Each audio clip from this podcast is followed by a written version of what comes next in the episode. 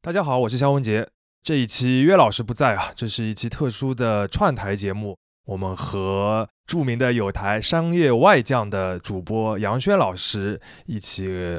合作录了一期节目。那大家看到标题的话就会知道，这一期我们来讲的是汽车的话题，也就是大家最近非常关心的汽车大降价。杨轩老师要不要先跟大家打个招呼？嗨，大家好，我是友台的杨轩。我们今天是双降合并，商业双降，对吧？商业外降和商业旧降。没错，确实有很多我们的听友会叫我们商业旧降，所以说那个其实我们早就应该那个录一次串台的节目了。然后这次也是杨轩老师邀请我来做客商业外将，聊一聊这个我比较熟悉的话题。然后我也觉得，因为轩老师和我也是那个之前蛮多年的老同事，我感觉每次聊就是即使是我比较熟悉的话题，但是和轩老师聊都会有一些能够打开我思路的地方。所以说他这次来邀请我聊，我也觉得就是很有意思，也想要尝试一下这样一种对谈的形式，看看大家喜不喜欢。那我们开始。好的。因为其实肖老师可能也会知道说，在汽车的这个行业的历史里面，真的这么大规模然后全行业的这个降价也没有几次。然后我们回头会慢慢解释为什么这是一个值得记录的有历史意义的商业案例。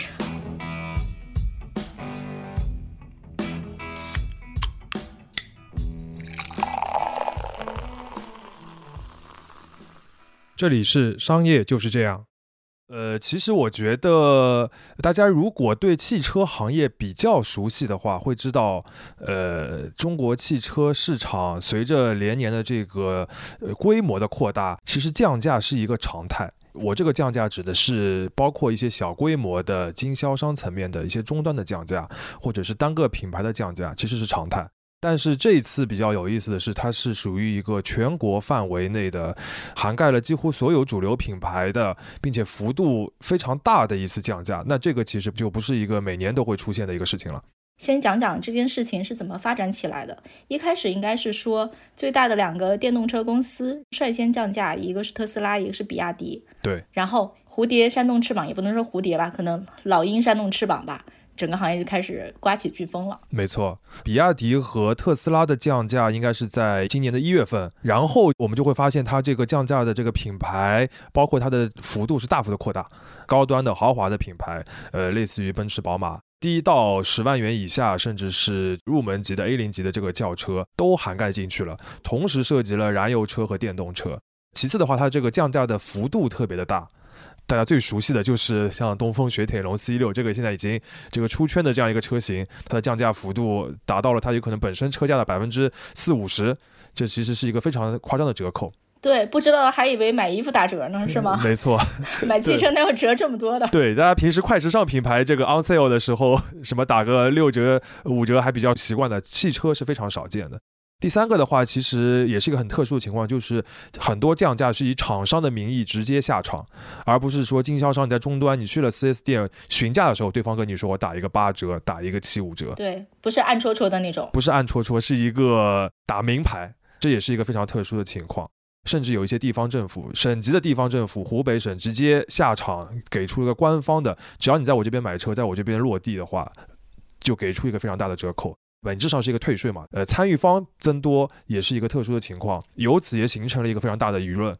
舆论了之后就会裹挟进来更多的品牌，所以我们感觉这确实是一次席卷全行业的一个大浪潮。对，其实你刚才就是讲了一个很有意思的对比啊，汽车行业是很少大降价的，但是呢，其实快时尚品牌其实是蛮容易大降价的，就是我们放在各种行业里面横向去比较，降价通常有一个特点，就是容易过季、容易过时的产品是很容易降价的。但是汽车其实以往来讲并不是一个很容易过季、很容易过时的产品，但是可能在2023年，不一样哦，2023年汽车是一个很容易过时的产品哦。你觉得我这个说法对吗？没错，因为今年会有一个相对比较特殊的情况，就是在年中的时候会有一个排放标准更新换代的这样一个政策，就是你要从 6A 的排放标准到 6B 的排放标准。那么今年上半年还有很多品牌在售的车型，它有可能就不符合 6B 的那个排放标准，它就得赶着在上半年得销出去，这也是其实加剧了这个降价幅度的一个当下的一个比较重要的原因。夏老师刚讲到，其实今年年中就中间的中国六标准之下，会有一些车就是过时，或者说至少在比较大的城市是不符合标准的。如果你对那个价格心动，你不要觉得说我等一等，然后等到年底会不会更低，它其实就是会在这个国六标准之前的一个降价。没错，所以刚刚杨轩老师也说的一个周期的问题，比如说一个车型的生命周期，它在新车市场上面的话，有可能过去是一个4-5年5-6年，它有可能就会有更新换代了。如果是一些豪华的车型可能会更长。往往一个车型它出现比较大幅的跳水的时候，就是在它生命周期的最后的比如说半年或者1年的时候，因为它马上车厂已经宣布了我会有一个换代的车型出现，那么老车型我得赶紧清库存，所以那个时候会出现一个大降价。但是那个是因为是各个车型不同的时间周期嘛，它不太会出现同一个时间点这么大幅度的，所以这还是一个特殊情况。对，而且我觉得可能在这个国六标准之外啊，有另外一个因素会让这些车变得容易过时，我觉得是整个电车或者说智能车的整个崛起。商业外降的朋友可以倒过去，我们大概在2021年的年末曾经采访过李斌，当时我问他说你今年有什么感受，他当时说今年让他最振奋的是他觉得电动车开始从一个偏门的选择开始进入主流市场，就变成一个被主流认真考虑的这么一个选择。那1到2年又过去了，到了2023年，电动车已经变成一个更加主流的选择了，尤其是随着特斯拉还有随着比亚迪的这种大降价，其实如果燃油车品牌没有什么动作的话，电车的市占率就会进一步的上升。这个具体的情况肖老师应该会比我细节知道的更清楚，就这个电动车的渗透率变化。没错，这次降价里边有一个部分就是燃油车或者说是传统的合资汽车品牌，它的降价幅度会更大一点，或者说是更引人注目一点。大的背景其实是整体的需求的下降，在这个里边电车的份额再上涨，然后燃油车就会感觉到压力会更大，同时电动车的这个最强势品牌又给你压下来了，受到这个压力就会更大。今年的这次降价是一个历史上比较少见的一种情况，但并不是没有出现过这样的历史降价，所以说我们可以跟中国车市往期的一些比较大规模的或者是形成全国舆论的一个价格战来对比一下，就可以比较明确的看得出这次降价的一个核心原因。我觉得是有2个核心原因啊，举2个例子吧。有2年的这个降价其实比较厉害的，第一个就是2004年，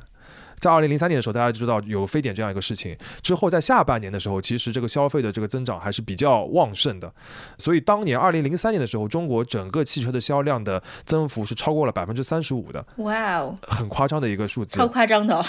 但是到了2004年的上半年的时候，突然这个增幅变到了15%。左右，那有的品牌有可能会更低了，因为你是个平均值的话。所以到了5月份就出现一个非常标志性的事情，就是上海通用旗下的别克这个品牌，当时实际上是一个非常主流的品牌，尤其是在中高端的车上，它做了一个动作，就是全系的官方降价8%到11%。这个就是我们刚才讲的一个特殊情况，就是厂商直接说我们这个品牌全都降价了。这个事情为什么汽车厂商平时不太会做？因为它会损伤你的品牌形象和价格体系。就你官方的说了，我这个车以后就该这么便宜，那我以后再想买贵的时候是不可能卖的这么贵的。所以说这一次官方降价之后，你就很难再提上去。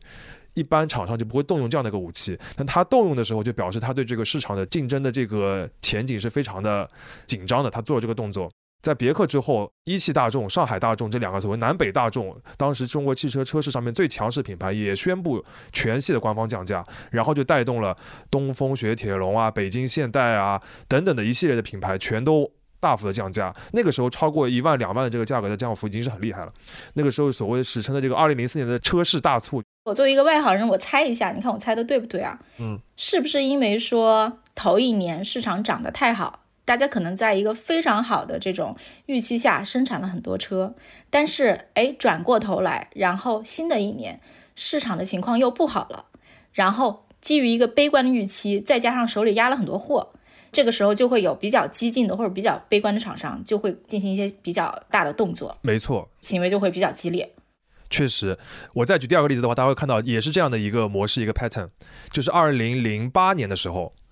那个时候宏观的这个问题更加明确嘛，08年这个金融危机对于整个消费都有个很大的打击，也是所谓的当年的一个汽车大促，那个是08年的那一次。就像刚刚杨轩老师说的，他们有一个共同的特点，和2023年这次其实是一样的，就是前一年啊，尤其是前一年的下半年，有可能车市会有一个比较大的增长。04年的时候我们刚刚讲到全年是 35%， 那么2022年的下半年其实大家如果去看数字的话也是个很大的增长。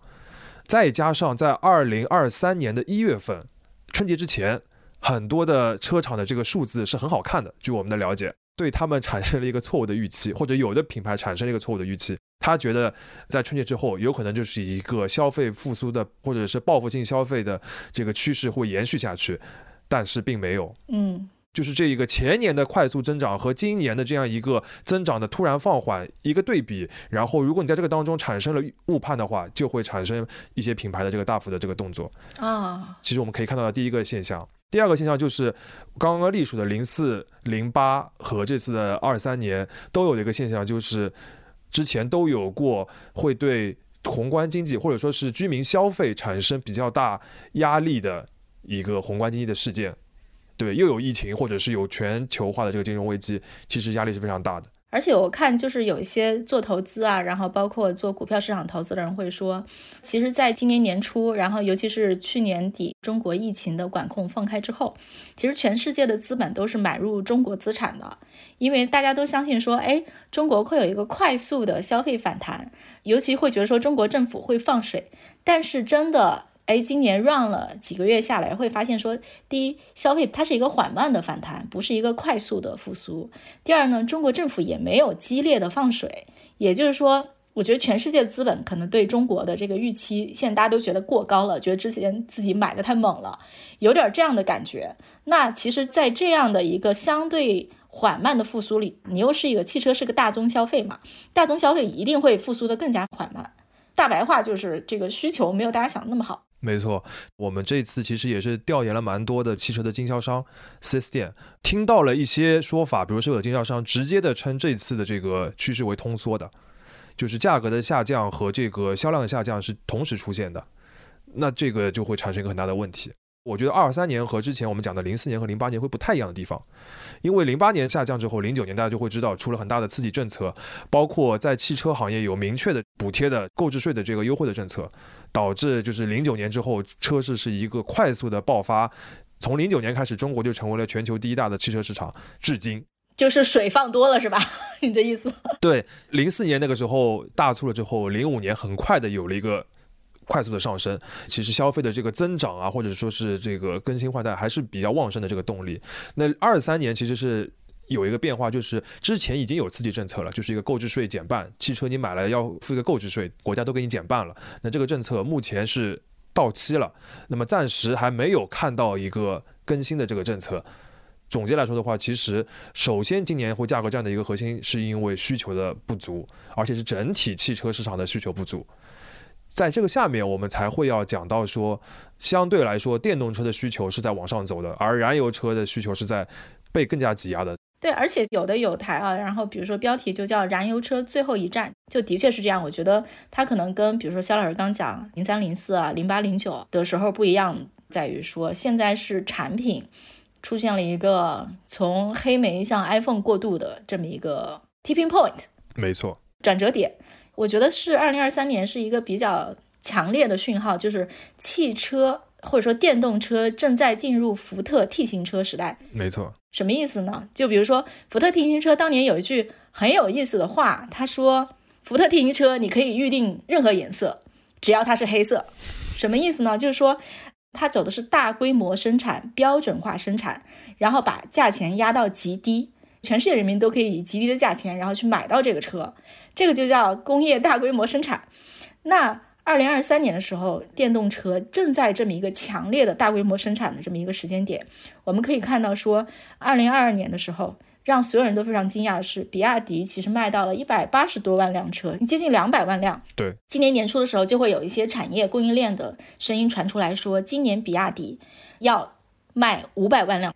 这个真的是一个非常吓人的数字。那与它相对应的，特斯拉一点也不会手软。那两个最能够大规模生产的领军企业，然后要把这么大的产量压向整个市场，那你说其他人不得被卷死，整个行业哀鸿遍野。在商业决策里啊，就是消费者看起来好像降价嘛，你就降，好像不是一个特别大的事儿，但是降价其实是一个特别重大的商业决策，它直接决定你的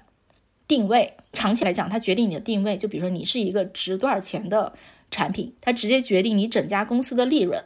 就像肖老师讲的，你打下去之后很难再拉起来，那短期来讲它一定燃烧你的利润，燃烧你的现金，你每天看着利润在燃烧，其实也是蛮心疼的。但凡任何一家公司敢做出这么狠的一个降价决策，都绝对不是拍脑袋做出来的，它一定是比我们看到了更加严峻的现实。没错，姚轩老师讲了一个很重要的点，就是价格战啊，是一个就像大家最近会引用的这个理想汽车的创始人李想所说的，他不会帮到你自己，只会伤害到别人。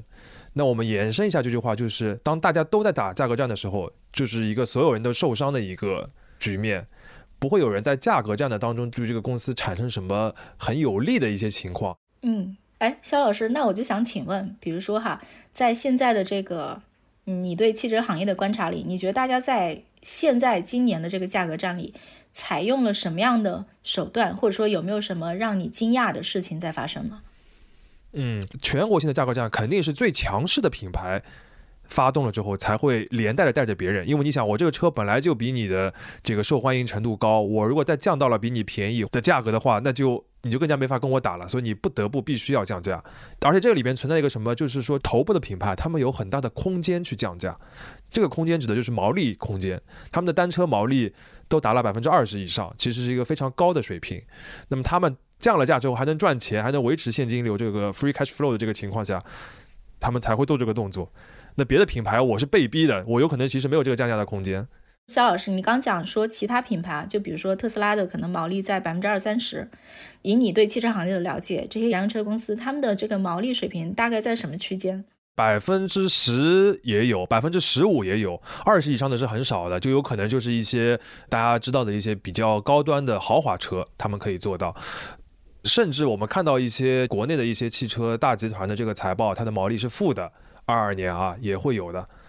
毛利负是一件真的很糟糕的事情啊！一般来说，有可能你做到 10-15%， 然后你扣掉了非常多的费用之后，净利汽车公司集团能够做到 5%、4%，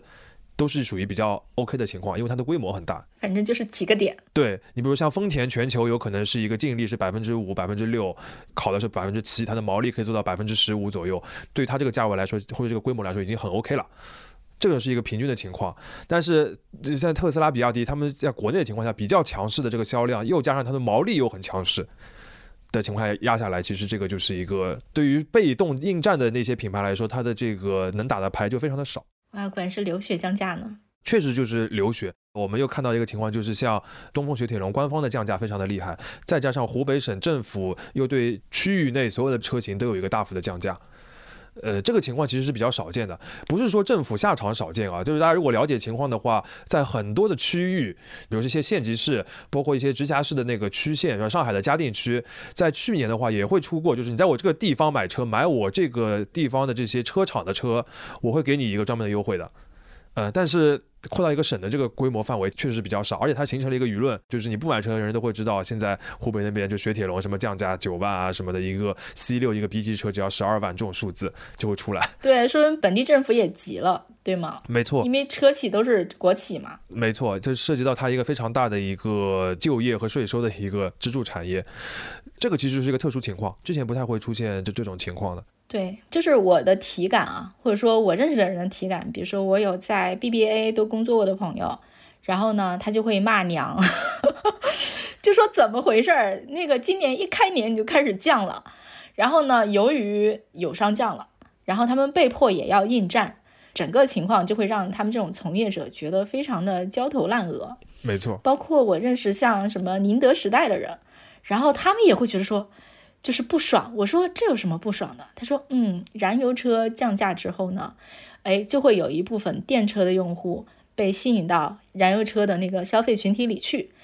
电车的这个销量可能就会下降，然后他们的一些小的客户可能就会受影响。也就是说牵一发动全身哦，然后整个全行业，基本上汽车全行业吧，都在讨论这件事情。没错，我不知道你接触到的业内人士是一个什么样的体感。确实就是我骂娘的是大多数，就是他们对于东风雪铁龙这个大规模的降价，尤其是大规模的宣传降价，我觉得核心在这里，宣传这个降价是很不满的。我指的这个不满是对于别的品牌的经销商层面，就他们觉得这是一个掀桌子行为。自从那个新闻出了之后，所有的人到店就是问，那别人雪铁龙现在降了一个 B 级车卖12万，那你这个日系的比如说凯美瑞啊、雅阁啊，你不得卖个14、15万吗？对，汽车其实是一个就是集中度蛮低的行业，就是很多品牌，然后很多车型、很多款，其实它是高度的分散的。没错。然后呢，这就导致一个问题，就是说降价你还没有办法形成价格同盟。比如说如果全市场只有2家公司，你 A 降了， B 暗戳戳找一下 A， 或者是说打一打，然后最后大家都觉得说停手吧，咱别打了。但我觉得是不是在汽车行业里，就是这么多厂家、这么多车型，不太可能存在说最后达成一个联盟就说咱别打了。因为我的汽车行业的朋友就会说这东西最后一定会血战到底，最后一定会死个1家2家的。对，就是汽车行业都别说品牌之间能不能形成像当年方便面那种价格联盟了，你就算是品牌内部不同的这个经销商，甚至是一个城市的经销商的价格都是不统一的。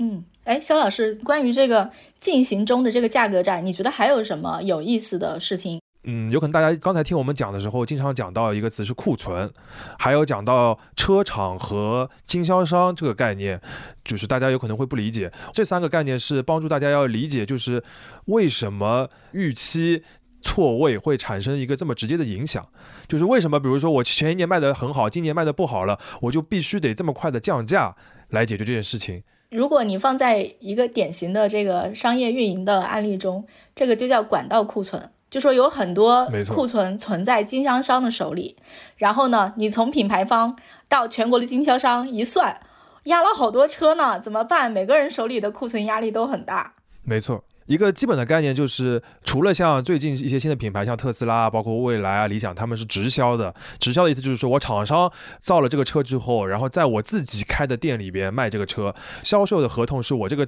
车厂直接跟你这个消费者来签的。但是更多的这个尤其是传统的燃油车，它采用的方式是有中间商的，因为车的制造和研发的周期都会比较长，所以说其实汽车的销售啊，看上去是一个充分竞争的市场，但它蛮像一个计划经济的。一般来说的情况是，车厂我去年比如说我卖了100万辆车，我觉得 OK， 我今年我觉得还能再增长，我能卖110万辆，然后这110万辆我分配到5个车型，我安排好了之后，然后再分配到每个月，它会有个提前的这个安排生产计划，以这个生产计划我再决定我给我旗下不同区域的多少个经销商有一个怎样的一个派车的或者说是批发的一个计划。嗯，也就是说车厂虽然跟经销商我签的是一个经销的合同或者说是一个特许经营的合同，但是你经销商每个月从我这个车厂里边要买多少辆凯美瑞、多少辆帕萨特之类的，这些都是车厂给你安排好的，给你规定好的，这个就是销售的指标。你看又是计划又是指标的。那么你想象一下，经销商他显然是没有每个月付这么多钱去买车的，因为平均一个经销商有可能我们假定他一个月要从厂商这边接受他的这个指标要买100辆车，我们假定一辆车就15万元吧，然后他每个月就必须要向厂商这边付1500万来买这个车。经销商就算是一个比较大的集团，他也不可能每个月拿出这么多真金白银，所以说实际操作当中他都是通过这个所谓的库存金融或者说是渠道金融来解决这件事情的。就是说我先向银行或者说是这个汽车的金融公司有个合作，有的时候是买他们的这个银票，那么就是我批了那边车之后，就是我这个第三方的金融公司就会把钱打到车厂那边，又或者是把这个银票给到车厂那边，到了下个月的时候我再还钱给这些金融机构。那个还钱的钱呢，一般就是他这个新车我这个月批过来之后我要卖掉它，理想情况下我这一个月批的车在这个当月都要销掉，那是种非常健康的情况。但实际情况很不健康，就是它的这个库存系数会非常的高。所谓的库存系数就是刚才我讲的当月销售当月所有批发的车，这个就属于是库存系数是 1.0。那如果我这个当月批发的车我要花2个月去卖掉，那有可能这个库存系数就是 2.0。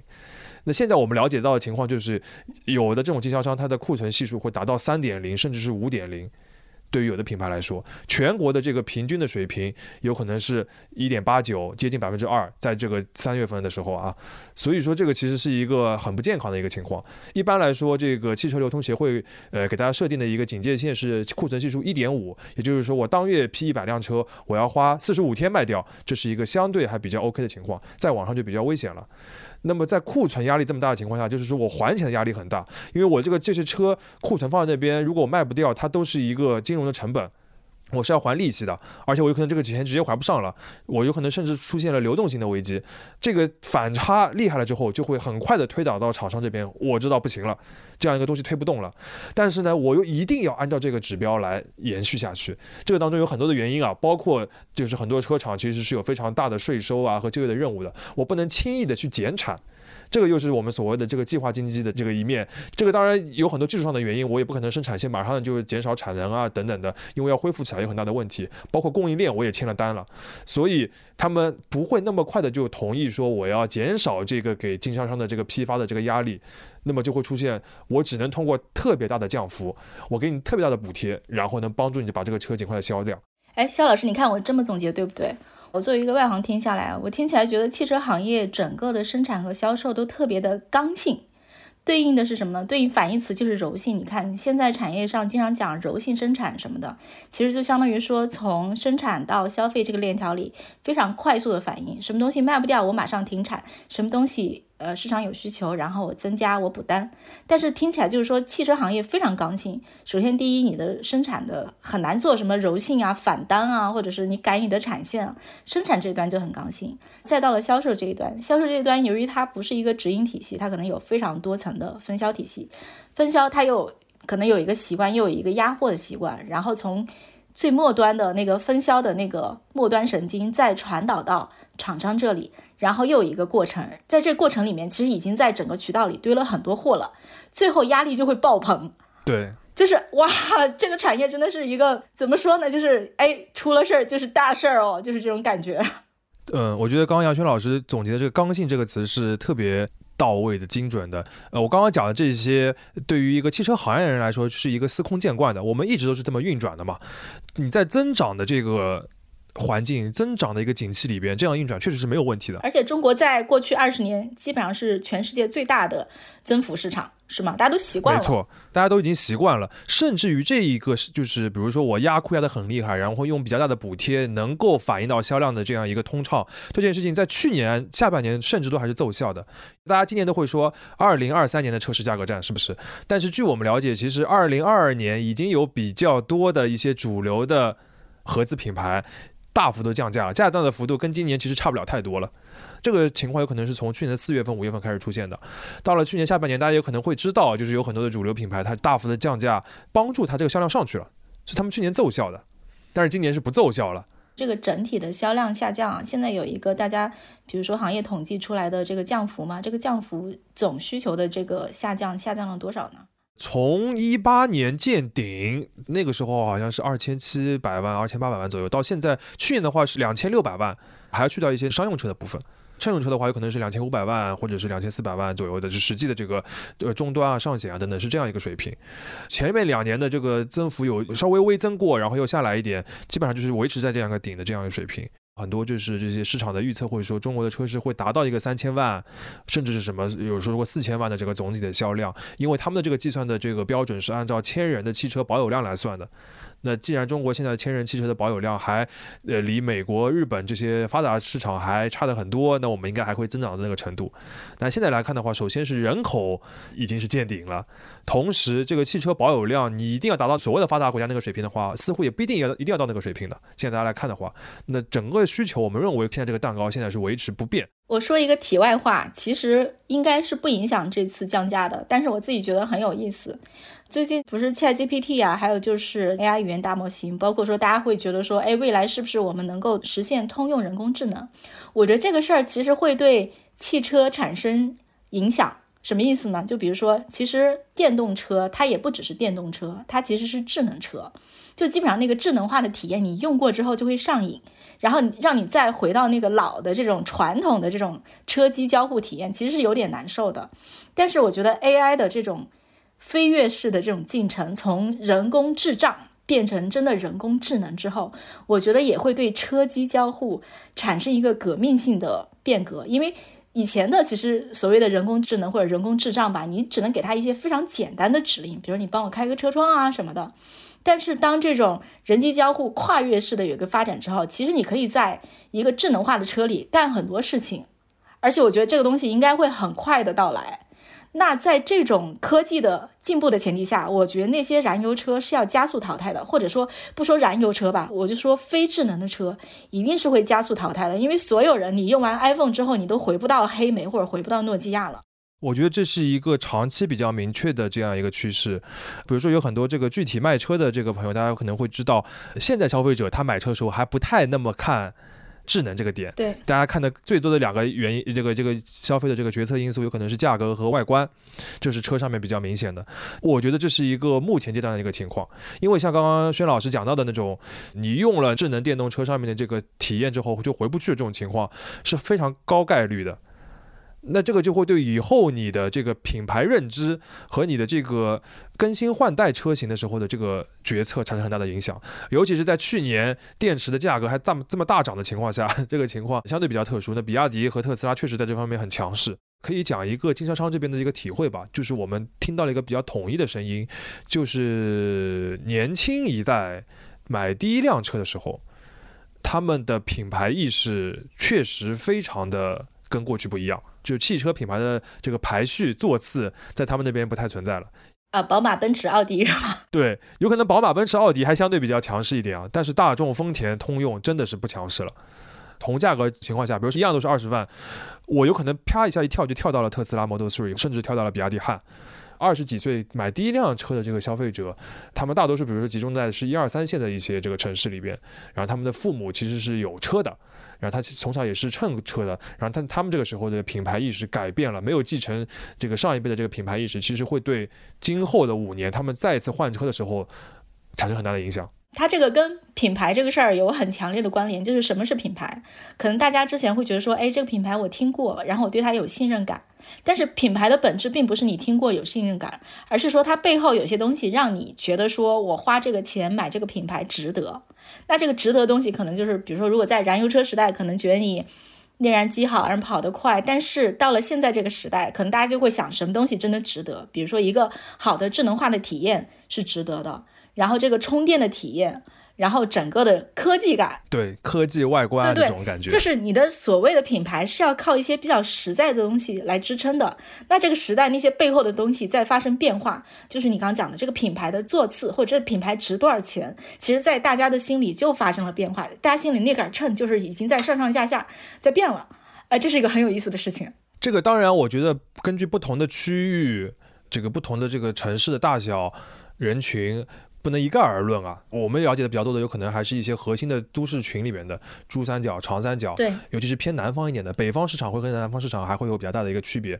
但是一般来说我们会看到的就是这些市场的这个消费习惯的辐射效应还是比较强的。我个人就是这个是不负责任的一个判断，我觉得这个趋势会肯定只会扩大而不会再逆转回来了。嗯，我同意。在历史大浪潮里，在这个汽车历史滚滚向前走向电动车和智能化的这个大浪潮里，燃油汽车的最后一次大反扑然后扑完这一次，哎，可能就不好意思，咱们就时代就开始切换了。但我觉得可以基于说我们从观察其他行业以前的这种价格战大降价是一个什么样的状况，然后对未来做一个预测。其实我自己比较有印象的是2022年的手机行业大降价，当时我们这边其实是做了一个比较深入的报道的，而且我们那个报道发出来之后，何小鹏还转发了，还发了一条朋友圈，大概意思是说，手机行业的今天可能就是汽车行业的未来明天。哎，没想到一语成谶。我觉得手机行业跟汽车行业很像的一件事儿，就是说它其实也是大规模生产，然后它的产线其实也是比较重的。我们讲了很多的需求下降，宏观承压，其实整个2022年在手机行业是双位数的下降，就是双位数%的下降，这是一个非常大的降幅。大家手里也是积了一堆库存，就要开始清库存，然后清的这个比例其实也非常之大。很多厂商比如说一个2000块钱的手机，它会给你降300，然后再补贴300，也就是说600，这个相当于打了一个几折？对，7折多。嗯，对，7折多，其实也是一个蛮大的降幅了。同样的，就是他们其实很难形成所谓的价格同盟，只要有一家开启了这个价格战，这个价格战就会进行到底，血战到底。这些可能就是跟汽车行业很像的，但是我们可以从他们接下来发生什么去推演一下汽车行业会发生什么。就是一件事情是说，整个的这个打价格战的这个过程里面，其实它的市场还是有分层的。什么意思呢？在不同的价格区间段里面，大家的压力不一样。比如说哈，你在中端低端市场，其实价格战是非常非常激烈的。但是很有意思啊，高端这个市场至少在2022年，高端市场的销量是增加的，就是苹果的销量是增加的，这是一个很有意思的事情。我们这次可以看到说，汽车行业可能也出现了一个类似的现象。比如说好像就是面向大众的这个价位段，比如说10几、20、30万，然后可能还是在降价，但是可能更高一点，比如30到50万，他们就真的不会大幅的降价了。包括像什么理想啊什么的，他们都会说啊，我们不降价，但是他可能就是说悄咪咪的你去买车，他给你先送点这个送点那个that's it。 到真正高端的豪华车，比如说你要去买宾利，不好意思，宾利是不降价的。就是说这个其实也是一个市场的分层，就是看起来是一个整个行业的大降价，但是它也许在一些特别的价位段或者特别的市场，它受到的挤压的力度不一样。再转过头来，就比如说这个手机行业不景气嘛，不好意思，到现在也依然不景气。我们到今年2023年能够看到一个什么样的进一步变化呢？我们能看到说，有些厂商他会把自己的子品牌收回来。其实在手机最火热的年代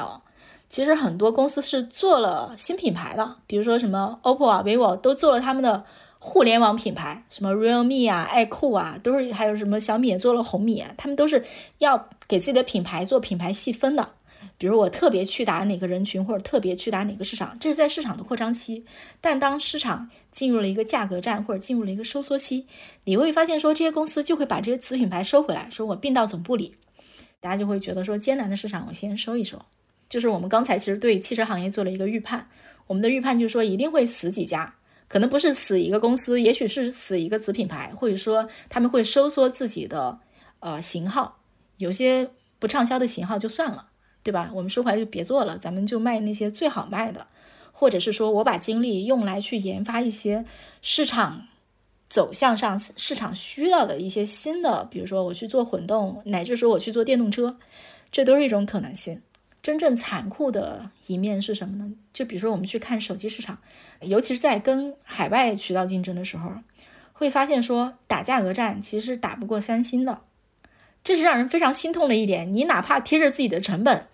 去出货，你也打不过三星，因为三星是整体的是在做垂直一体化的，三星自己有屏幕，然后有芯片，它其实就掌握了说手机这个产品里面最重要的2大块成本。所以当他要去做价格战的时候，当他想要去压价的时候，他是可以把价钱压到很低的，你1毛钱都不挣你都打不过三星。这就回到今天汽车这个领域里，这就像是说刚才我们在一开始就在讲，很多品牌你把你的价格压到真的不挣钱，但是你也打不过比亚迪和特斯拉，因为人家是大规模生产，比亚迪自己还做电池，然后甚至说这些做电池的厂商很多都在上游去买锂矿，那你一个单个的汽车你怎么打？所以我们现在能够在汽车行业看到一个非常明显的趋势，比如说很多很多的品牌他们都在自研电池，然后在谈自己的二供，乃至说自己要去建一个电池的产线。其实这个就是说你这个价格竞争到最后你会发现说不好意思，这东西拼的还是硬实力。没错，所以就是价格战背后其实就是比的东西，它不仅仅是个价格，价格只是前端的最显现的一个点，但是它最后拼的是一整套的东西。没错，我觉得刚刚薛老师讲的这个手机行业的这样一个案例的话，刚刚提炼几个点，其实就可以作为我们对这一次2023中国车市的这个价格战的一些预测。第一个的话就是边缘品牌会大量的推出，我会判断的比较厉害的就是有可能会觉得不是1-2个品牌的退出，有可能你会在今年明年看到2个手双位数的这个品牌的退出。尤其是大家看就是那些降得特别厉害的品牌，掀桌子的或者就是一副不干了的，把这个车价打到毛利以下的这个负毛利在卖车的这样一些品牌，在别的一些消费品里面你会知道，我这个有可能就是所谓的清仓大甩卖。这个不是危言耸听，我觉得很有可能会出现在中国的一些品牌里边。大家都会听到一个说法，就是很多这个电动车的一些领头的一些创业者都会认为，到了2035年或者是2040年的时候，整个汽车市场全球有可能是一个只有3到5家的一个品牌。至少在近期的话，大家可能会看到，就是这个也不是我一个自己的判断，是我们综合了一些经销商啊或者一些厂商的一些判断，他们会觉得一个传统的合资品牌，或者说是之前一直以油车和混动车为主的一些燃油车的品牌，在中国的这个数量有可能会减少到10家左右。这个年限的话，有可能是2025、27都有可能。在此之前的话，有可能是20-30家、30-40家，大家就会知道就会有很大的区别。这个里边非常大的一个情况就是说，品牌减少，不是说厂商减少啊，品牌减少了很多，就是刚刚宣老师讲的一些小的打细分的品牌，他们都会收回来。撤出中国一种，就是或者是取消这个品牌是第二种。第三个的话就是，大家千万不要觉得只有燃油车品牌会在这个当中死一片。我可以明确的说，电动车的这个本土的品牌也会死一片，有可能这个速度还甚至会更快，因为他们的资金的这个实力会更弱一点，他们的产量其实还会更少一点。大家要知道，这个价格战像我们刚刚讲的，第一个要素是整体的需求下降，这个需求包括电动车的。很快你们就会看到比亚迪啊，或者是特斯拉有可能会出现更大多的降价，因为他们的库存，据我们了解，就比如像比亚迪啊什么的，并不是所有的品牌或所有的车型都像去年那样那么热销了，他们也会受到这个影响。如果他们出现库存的话，他们随时可以发动的，就是他们有这个先手的优势的，他们有可能会对那些下面的那些，比如10万左右的那些品牌产生更大的压力。还有就是那些活下来的燃油车品牌，所谓的燃油车品牌，他们其实现在已经做了很多电车了，他们肯定会更加的重视电车，推更加多的产品，甚至是一些强势的品牌，就这次降的还不是那么厉害的一些，比如像奔驰、宝马啊什么降的不是那么厉害的啊。根据他们的产品计划，接下来的这在中国的这个电动或者是这个插电混动的车型会越来越多，而且他们的价格体系会按照这一轮价格战打完了之后来配合这个新的价格体系了。对。所以就是大家听到这儿应该觉得说，我们在节目开头说的那个不是空话，这的确是一个 turning point， 是一个非常经典的商业案例，也是汽车历史上会被记入史册的一年。还有就是经销商层面的变化，未来的话它有可能就是一个减少渠道退网缩网的这种情况。那这种情况下就会出现很多的品牌经销商整个渠道网络的规模缩小，然后向更高端更赚钱的品牌集中，尤其是对那些大规模的集团来说。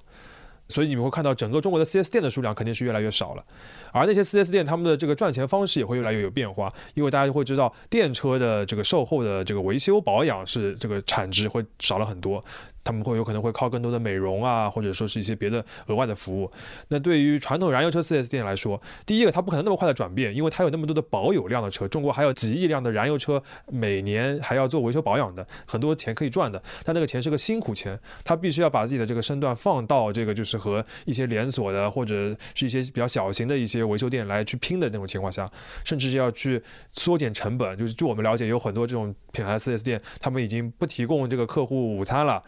甚至把清扫的人员都这个削减了等等的。而且我觉得这个其实就能够解释啊，就是为什么各地政府引进这种汽车电动车产线方面会如此的积极。就是一方面肯定是因为说它本身是一个大的产业，又贡献 GDP， 然后又贡献就业，又贡献税收，但另一方面也能看到说新产业的崛起一定伴随着老产业的一种萎缩和衰退。没错，这个萎缩了之后咋办呢？对吧？你必须要找一些新的东西填进来。没错，其实我们已经可以看到这个所谓的产能的合并或者说是关停并转在过去几年已经发生了。大家比较熟悉的一些，比如说像东风悦达起亚，它的有很多工厂现在已经变成了别的品牌的工厂，今年这个情况肯定会更加加速。这就是刚才杨轩老师说的，一个汽车产业可以养活一个城嘛，它可以带动非常多的就业，这个厂以后肯定是会有停掉的关掉的厂，它转成别的行业也有可能，转成别家的车厂也有可能，或者它直接关掉也有可能。这个事情都在底特律都已经发生过了，你不可能在中国那么激烈的发生，在局部区里面肯定会看到的。哎，聊到这里是不是可以给我们开头的那个问题解一下惑？就说这个时候车都降价降这么多了，我们应该出手吗？肖老师，是这样的，朋友们，就是有可能现在出手已经晚了。因为大家要信任这个汽车行业啊，就是说你只要造出来的这个车，尤其是一些比较 OK 的品牌，他们的安全的标准，然后各方面的这个性能质量肯定是 OK 的，只要它不是一辆长期的库存车，就是比如说我在外面风吹日晒了36个月、24个月的，或者说是我出过事故的车，或者说是瑕疵车，这种你不要买，比较 OK 的一些这个降价的车你都去买。不是都说雪铁龙的那个 C6 20万的时候充满了毛病，12万的时候就是一辆完美的车，就是这个道理。那我建议就是说，如果你看到了比较 OK 的折扣，看到了你比较心仪的车型，外观很喜欢的话，你就去买。对，反正到了今年年中也没了。尤其是大幅的降价，有可能只是这段时间，你在过一段时间的时候也有可能有折扣，但这个折扣有可能跟去年也差不了太多，跟今后也可能差不了太多。一定要占这个便宜的话，有可能就是现在。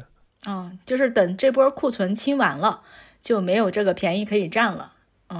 这是一个比较特殊的历史时期。没错，历史上有很多朋友他们买车的时候都是趁着这个价格体系大混乱的时候占这个便宜的。有的品牌进口车比本土就是国产车还要便宜的情况，大家就去买了那种豪华车啊什么的，都会有这种情况。这个时候就要该出手时就出手。好的，今天就跟大家愉快的聊到这里。相信大家听到这儿呢，已经能够感受到说2023年对汽车行业真的是非常特别的一年。电动车在进入福特 T 型车的时代，然后在这个滚滚的浪潮下，燃油车做出了它最后的反击。那到这里，我们对于2023年中国车市价格战的一个梳理就差不多了。简单总结一下，首先，这是一次规模、范围和幅度都异于往常的大降价。其次，我们通过历史对比的一个方式找到了全国范围内的大降价共有的3个特征。第一个是价格战前都有影响社会生活的一个重大事件，第二个是头部的品牌挑起了这个战争，第三是每次价格战都有一个行业政策的比较大的变动。而这3个特征背后再总结一个原因的一个因素的话，就是整个社会消费的一个疲软和车企预期之间产生了一个巨大的落差，这种落差再加上了车企传统的一个产销机制，短时间内爆发后的结果就是价格战了。那同时呢，今年的这次价格战又叠加了一个新的因素，就是整个行业在从燃油车向电动车转移的一个变革。最后基于这些原因呢，我们分析预计接下来会有很多的品牌淡出市场，其中既有燃油车为主的一些合资品牌，也会有新兴的电动车品牌。所谓不破不立嘛，这是所有价格战都会有的一个破的阶段。但至于何时会立，立成什么样，就不单单是一个汽车行业本身的事情了。因为归根结底，影响汽车消费景气的一个最大因素永远是宏观经济。商业为什么这样？商业就是这样。